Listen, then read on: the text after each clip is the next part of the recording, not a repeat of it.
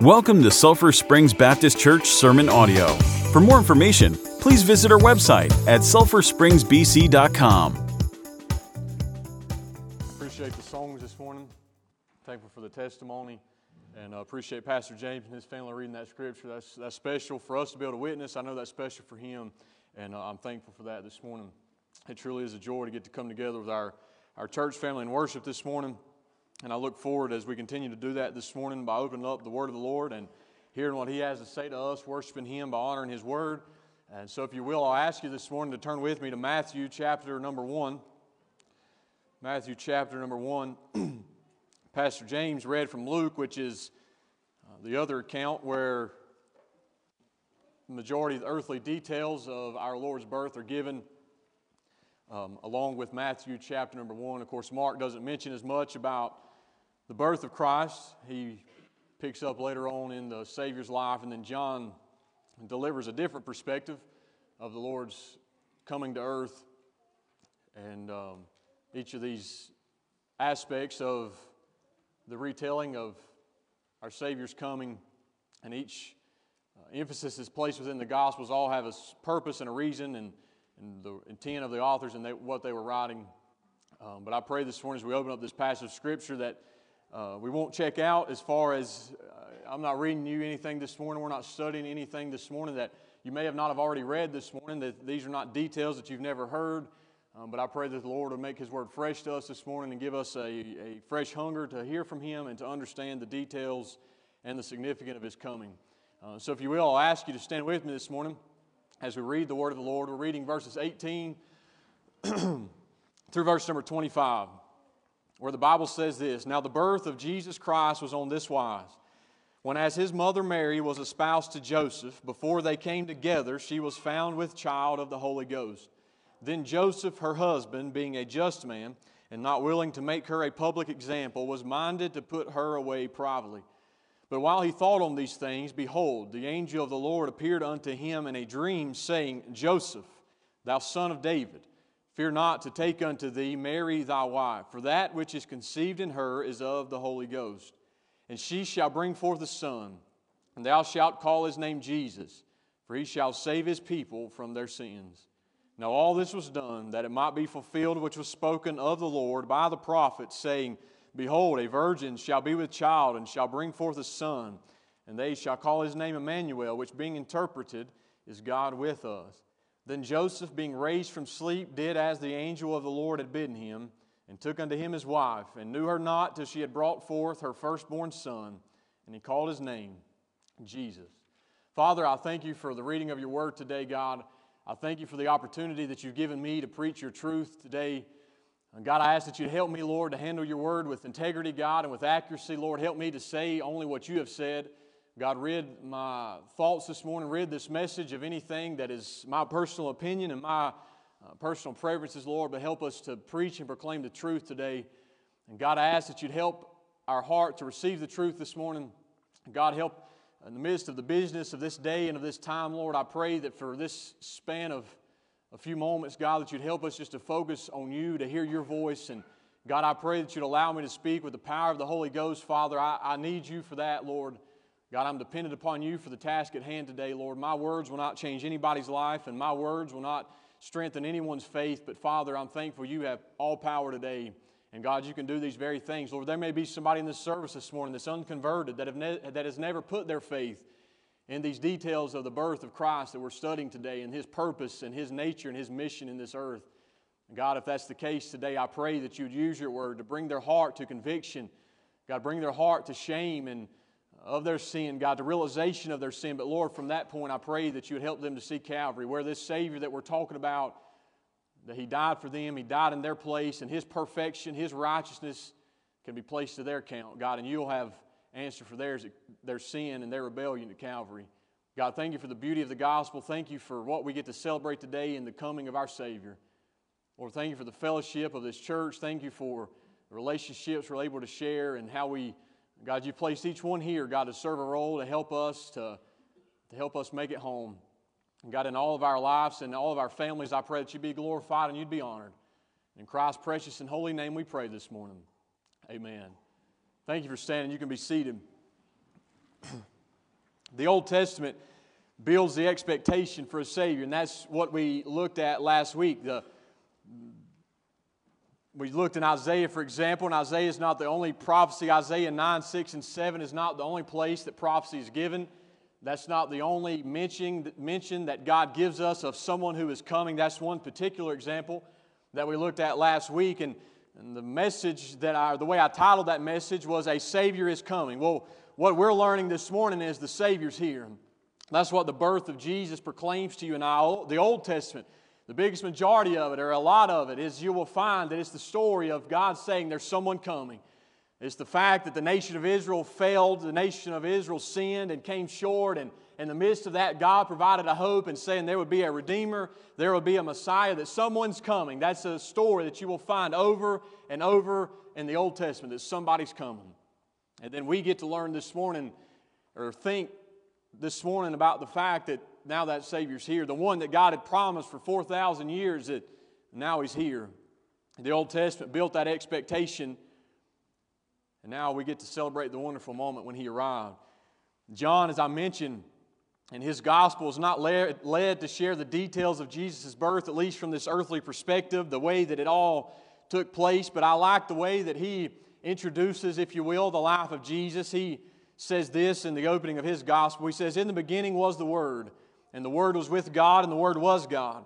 The same was in the beginning with God. All things were made by him. Without him was not anything made that was made. In him was life, and the life was the light of men. And this is so powerful. If you could wrap up Christmas in a few words, it would be these, in my opinion. And the light shineth in darkness. And then the unfortunate reality of the life of Christ is what John says at the end of that verse. I believe it's verse number five, and he says, In the darkness comprehended it not. But the beauty of Christmas, the wonder of Christmas, is that the light came to darkness, that you and I, in our sinful condition and in our rebellion and in our trespasses against God, that He came to you and I. He came to, to the mess we were in to deliver us out of it. It's hard to understand the magnificence of this moment, but Jesus had life and He came to you and I with it. When you and I could not find the light, the light came to us. When we were dead in our trespasses and sins without any hope, life came to us. It was our own sin and our own rebellion and our own decisions and our own making that had separated us from God. But Christmas is the very vivid picture that now God came to bridge that gap that you and I had caused due to our sin. God Himself came to restore us back into fellowship with Him. It's the literal visual that God came to us to rescue us and deliver us when we could not go to Him. It's the testimony that goodness and perfection and holiness came to our sin and our evil and our wickedness, came to the midst of all that to save us and to redeem us. And the question we could address this morning as we come to this passage of Scripture is how do we know that this man named Jesus is that person? How do we know that, I mean, of all the sons that have been born in this earth, that why is it, how do we know that this one, this particular one, is that one we've been looking for? Is that one that is our Savior? Is the one that would redeem us? Is the one that is light that came into the darkness? If we're saying today that the Savior's here, how do we, how do we know this is Him? How do we know that this is the one that our hope can be set in? Well, the details of all that took place in the birth of Christ, as they're given in Matthew and Luke, answer that question.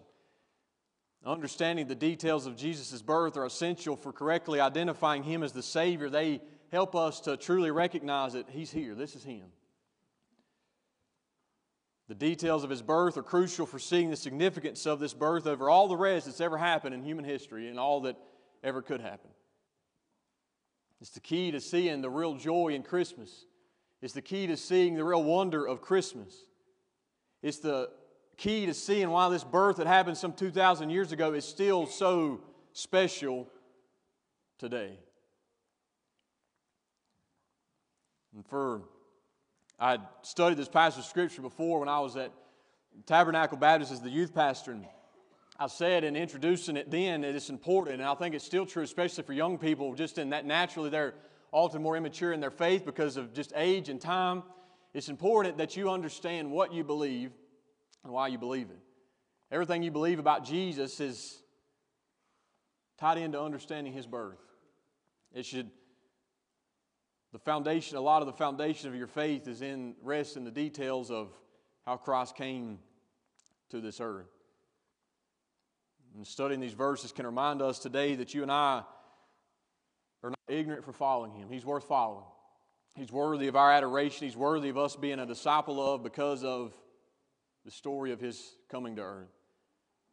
Again, none of this will be new to you. None of this will be like, wow, light bulb go off. But I pray that God would use His truth this morning, make it fresh in our heart, fresh in our life, and help us to rejoice in our Savior. So, first of all, we'll mention this morning one of the specific, very critical details of Christ's birth is that he was born of a virgin. The Bible says this, introduces the story in verse number 18 very plainly. He says, The birth of Jesus Christ is on this wise. Here's how it happened. Here's the story of Jesus' birth. When, as his mother Mary was espoused to Joseph, before they came together, she was found with child of the Holy Ghost. The narrative here begins by introducing us to the mother of Jesus, and her name is Mary, and she's espoused to this man named Joseph. The word espoused is comparable to what we know as an engagement, but there's some critical differences that help us understand uh, uh, what's taken place in this story and, and the significance of Joseph and helps us understand his response to what's taken place. When a marriage was being formed in this day, a contract would be created between the fathers of the two individuals to be married.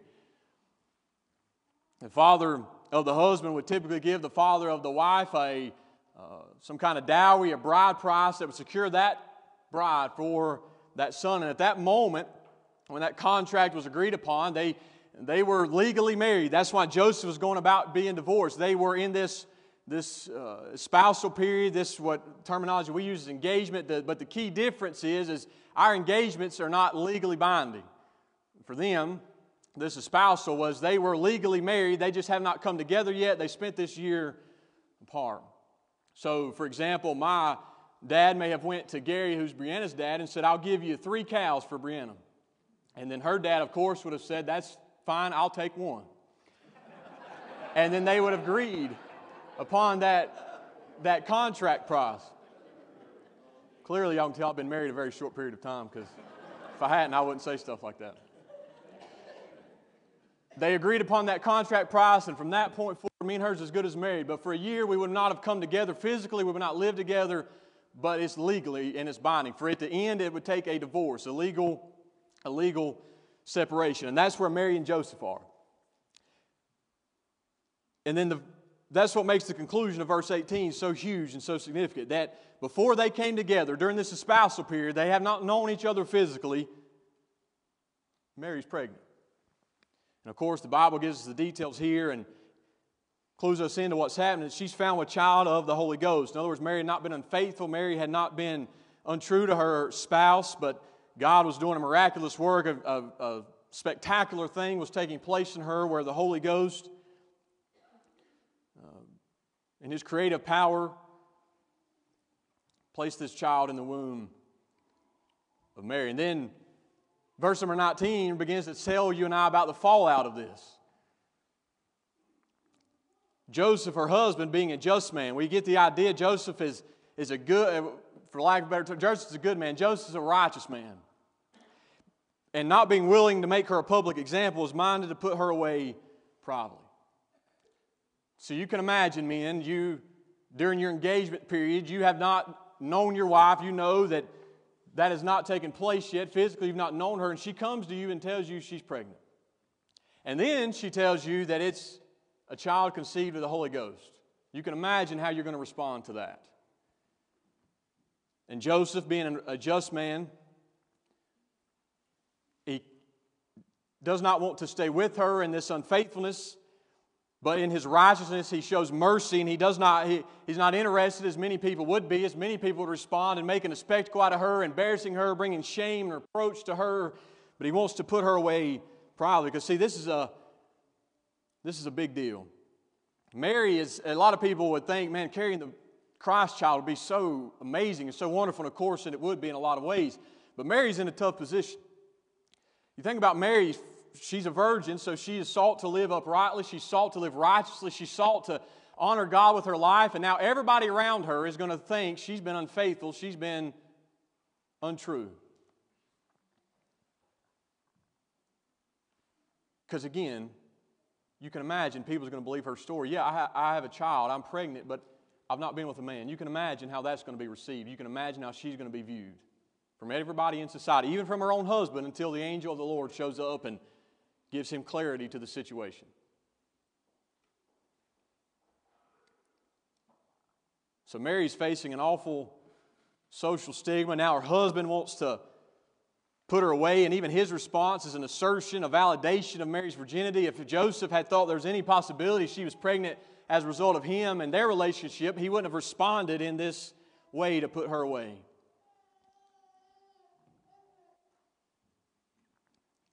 You see, Mary's in a dangerous position, and part of where we can see Joseph's righteousness in that and seeking to show her mercy is according to the law. Mary is Mary is, could be stoned for her actions if she could, with the assumption that she had been involved in some sort of an adulterous relationship. But then if Joseph receives her, then it looks like Joseph was involved in this action. So they're in a very particular, very peculiar situation. And as you can imagine, Joseph is thinking on these things. I can only imagine how he slept it that night. I don't really know. But Joseph goes to bed, and no doubt these things were turning over in his mind. He's thinking, how could Mary do this? How could this happen? And probably, I mean, we can see his love for her. He didn't want to put, bring shame and reproach to her. He wants to put her away privately. We are told he's a just man, so he's probably conflicted with these emotions of loving Mary, caring for Mary. He's already invested in their relationship, but at the same time, as far as he knows, she's been unfaithful. So he's back and forth with these, relation, with, this, with these aspects of his relationship. He goes to bed that night, and all this is on his mind. And then an angel of the Lord appears unto him in a dream and clarifies for Joseph and assures him. He said, The angel tells Joseph, Fear not. He says, Take Mary your wife, for that which is conceived in her is of the Holy Ghost, and she shall bring forth a son, and thou shalt call his name Jesus, for he shall save his people from their sins. Very, very powerful. I will revisit that in a moment. But for now, I want you to focus on the fact of the truth that Jesus was born of a virgin. Jesus is not just another baby. If Jesus was born into this earth like I was or like you was by natural means, then he cannot be our Savior. He would be someone like you and someone like me. The virgin birth of Christ is a crucial aspect of the doctrine of your faith. This is not something that we can, there's a lot of, I've learned in, in my growth in Christ, there's a lot of things that as Christians we can agree to disagree upon. There are a lot of those things. Contrary to a lot of people you may talk to, there are a lot of those areas. But embracing the, birth, the virgin birth of Christ is not one of those areas. Because for him to be who he says he is, he had to be born of a virgin. That's how we know that he, that's how he brings together full divinity and full humanity. Into one being. I love this quote I read, and you've probably heard it before, but it said, A thousand times in history, a baby has become a king, but only once in history did a king become a baby. The Life Application Study Bible says, it poses this question Why is the virgin birth so important to the Christian faith? Again, I said last week in talking about the prophecy of Isaiah and, and Isaiah 9, the story of Jesus' birth is not just so God would give us a memorable, memorial, memorable way to remember how Christ came to earth. All this is, is important and it's significant.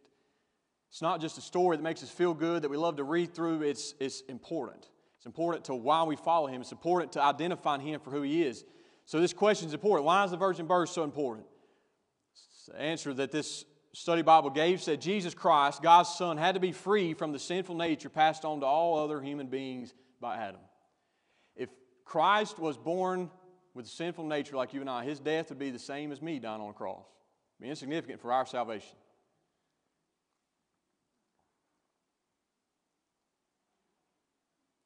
Because Jesus was born of a woman, he was a human being, but as the Son of God, which is kind of the truth opposite or the other side of the truth that he's born of a virgin, that's how we know he's the Son of God. And as that, Jesus was born without any trace of human sin. Because Jesus lived as a man, we know that he fully understands our experience and our struggles. Because he's God, he has the power and authority to deliver us from sin. And if you think about Christ very long, your mind will be overwhelmed that He is fully man and fully God. It's an amazing thing. And our, our hope rests in this fact. Charles Spurgeon, I like to, I've said I like to read after him. The way he says stuff to me is just often so powerful. He said, he said this about the birth of Christ. He said, infinite and yet an infant, eternal and yet born of a woman, almighty and yet nursing at a woman's breast, supporting a universe and yet carried in a mother's arms, heir of all things and yet a carpenter's despised son. I mean, if you think about this moment, here's the one who created the stars and now he's laying under the stars. Here's the one that spoke all things into existence and now he's living in his creation. It's an amazing thing. It's, an, it's a powerful thing to think about the birth of Christ and his existence in this world. But it's important to understand the significance of embracing the virgin birth of Christ. But also, as I mentioned, Jesus' name explains his mission, part of the significance of the details of his birth and, and his coming into the earth is his name. Again, he wasn't just named after his great grandpa or however we might name people in our day, but his name was very significant. The Bible says when this angel showed up to Joseph, says in verse number 21, tells Joseph that your wife's going to bring forth a son and you are to call his name Jesus. And he says why? Because he's going to save his people from their sins. That name means, the name Jesus means Yahweh saves or Yahweh is salvation. So his name is not just random. It's not just a name that the angel thought, well, that sounds good. That sounds nice. That rolls off the tongue. Well, we'll call this child that. But his name identifies what he came to this earth to do. As we gain understanding from the New Testament, Jesus was not just here to save Israel. The Bible, this verse says he would save his people from their sins. We understand through uh, the New Testament, especially the book of Acts, that the message of salvation, the message of the gospel went to Jew and Gentile alike.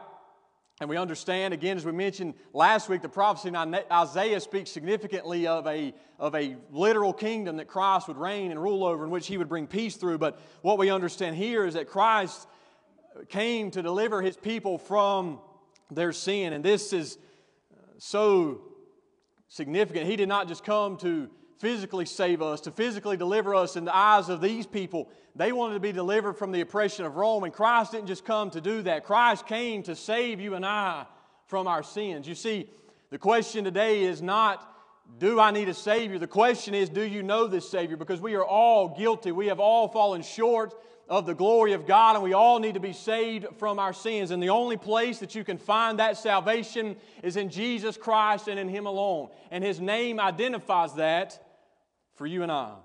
He would save his people from their sins. John G. Butler said mankind's problem is that he refers to be saved from troubles more than from transgressions. And that's true today.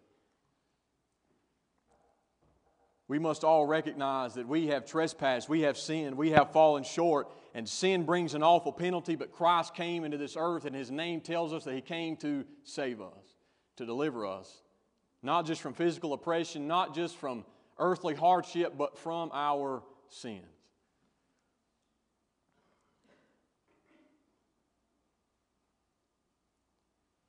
So, a very easy question arises Have you been saved from your transgressions and your rebellion against God? Well, Jesus is the only way to be saved from that. Then also, as the text carries on, we see Jesus, of course, as we mentioned, even from last week into this week, that Jesus is the fulfillment of prophecy. Again, the story of Jesus is not told like it is just to make it easy to remember. The Bible says all this was done. All the different aspects of Jesus' birth was done so that it might be fulfilled, which was spoken of the Lord by the prophet saying. And this prophecy speaking of is from Isaiah. It's a different one from what we looked at last week. It's from Isaiah 7 and 14. Whereas it's recorded in Matthew, it says, Behold, a virgin shall be with child, and shall bring forth a son, and they shall call his name Emmanuel, which being interpreted is God with us. All this happened as fulfillment of prophecy. And this prophecy in Isaiah 7:14, commentators would say it happened some 700 years prior to the events recorded at Jesus' birth. So 700 years that one specific prophecy was given. And the power and the wisdom and the sovereignty of God 700 years later, exactly what he said came to pass. You see that's significant because if the Bible, the New Testament, talks a lot about false Christ that would come, false messiahs, how do we know that Jesus is the real one? Because God had told all along, He painted this picture of someone who's coming, and He gave specific details about this one that's coming. So the true Messiah had to fit that picture. And according to the angel of the Lord, Jesus fit that picture. Jesus is the one that all along God said would come. We see here his name, Emmanuel, meaning God with us, and again, how powerful that is. See the picture again, how vivid it is that he came to you and I, where we could not go to him. We were the ones that caused the mess we were living in, but he came to us.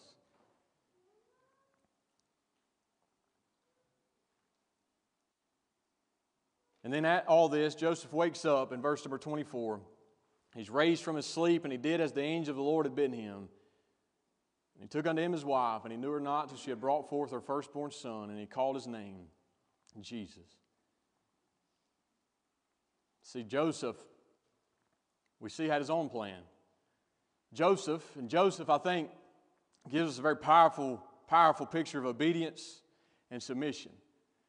Joseph, we see literally he had his own plan. He was going to put her away and he was going to put her away privately. He didn't want to make a big scene out of her. He didn't want to embarrass her. He didn't want to bring shame to her. He wasn't interested in bringing harm to her. But he also, in his right, in his justness and his being a someone seeking righteousness, could not stay with her. So he's going to put her away. That was his plan. He went to bed that night and that was his plan. But God interjected and God had his own plan. And I'm thankful as I pondered that, I began to think how thankful I am when God interjects himself upon my plans. There's been times in my life when I had plans, but thank God He interjected on my plans. When I was in high school, I had no intentions of being a pastor. I had no intentions of preaching. But thank God He interjected on my plans, and He made His plan known to me. And I'm thankful for those times in our life where we, have a, we think we've got it all together and we've, we've figured out a plan and we've weighed the options and we've figured out what we think is the best option. But then God steps in and He interjects and He reveals to us His own plan. And I'm thankful for those times. And as Joseph does, what an example he sets of obedience. Remember, I said a little bit about this would not have been an easy decision. Multitude of reasons why. Joseph battling, like probably any of us, doubt, as in he had to think at some point in time, man, this is kind of wild. I I'm trusting that my wife, I mean, no child had ever been born of a virgin before. I'm trusting that my wife's birth is going against everything that I, we know to be true. He's taking hold of, word of the Word of God and he's obeying God's will and submitting to God's plan. Even by embracing Mary, it's going to look like at best that this child is, is his, but they've been unfaithful or they've began a physical relationship before they should have. Joseph's in a tough spot, but he had the word from God, and God said, Take your wife, take Mary. She's not been unfaithful. This child is in her and been conceived of the Holy Ghost. Joseph obeyed and followed God's plan even when it was a difficult option. His earthly self probably battled with doubt, but his faith was stronger.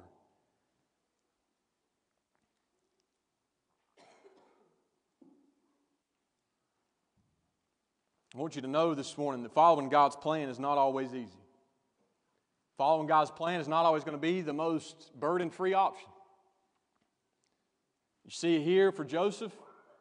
You can read all throughout the Word of the Lord where, yes, in submitting ourselves to the will of God and submitting ourselves to what God wants, there is a, there's a peace and there's a joy in that. But that does not always mean your life's going to be easy, and that does not mean that every single struggle, every single adversity you ever might face is going to be cleared out of your path. A lot of times, following God's will will bring its own set of adversity and its own set of problems. But it does not change the fact it's God's will, and you and I are to live in submission to His will and to His plan.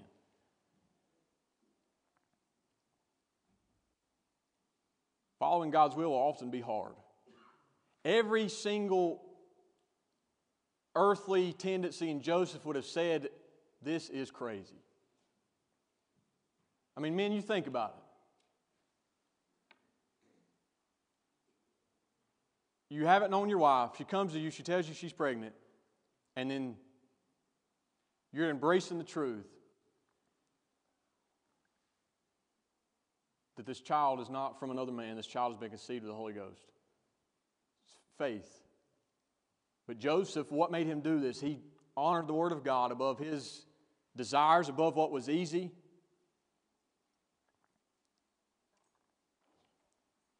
Do you have enough faith today to trust Him and know that His way is best? And I'm thankful that in the end, His way will always prove best. It will not always prove easy, but His way will prove best. Do you have enough faith this morning to say, God is worth honoring with my obedience, regardless if it makes sense to me or not?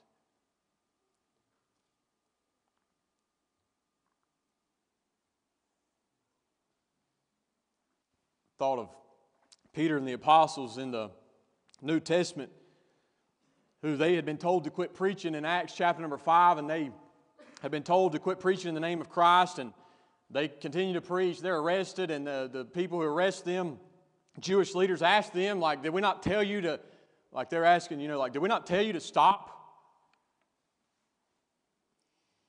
Peter and the apostles answered with something so profound, and they said, they respond to them and say, we ought to obey God rather than men. And that's what we have to do. There'll be times in your life where God will, following God's will, will seem to be the difficult, more difficult of the two options that you have. Your flesh, you want to do something over here that seems easy, that's walking by sight rather than faith. But in that, let's take a lesson from Joseph. By faith, he clung to the Word of God and said, God said that this is to be my wife that this child has been conceived of the Holy Ghost and I'm to take her as my own. He didn't have all the answers, he didn't have all the explanation as to why, but he did know this is what God wanted. And he said, even though my plan was to put her away and my plan was divorce her, I'm going to do what God said instead of run with my plan. And anytime that your plan contradicts what God has revealed as his plan for your life, always choose his plan over your own. Because your plan end in heartache, in trouble, and remorse. So I'd ask you this morning can you unapologetically say that you believe in the details of Jesus' birth as they are given in the Scripture? Maybe more significantly, as a, of a question for people who are in church on a Sunday morning, do you understand the significance of them? Do you understand why it's significant that Jesus was born of a virgin? That's not just, again, it's not just a, a good story that, uh, to tell your children. Do you understand the significance of all that happened through the birth of Jesus Christ? Do you believe that he was sent from God as fulfillment of his promise? Do you believe that he came to save his people from their sins? If so, rejoice. Rejoice that God came to us in our sin to deliver us. If not, repent of assuming God to be a liar and trust him. Because here we have his word, and he says, This is him. The Savior's here.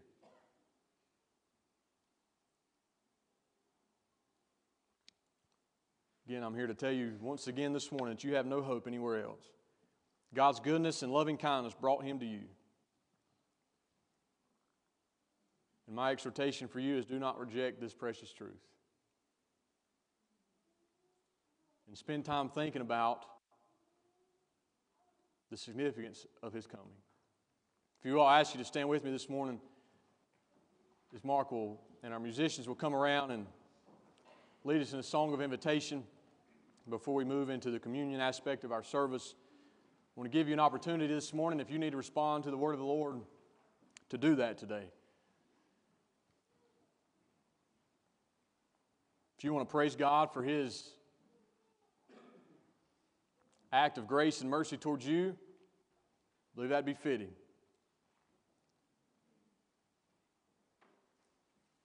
If you would like to pray that God would give you a fresh understanding of what Christmas means and what it represents, then I think that'd be fitting as well. If God's dealt with your heart in any way this morning, I encourage you to come. As Mark comes around and leads us in a song.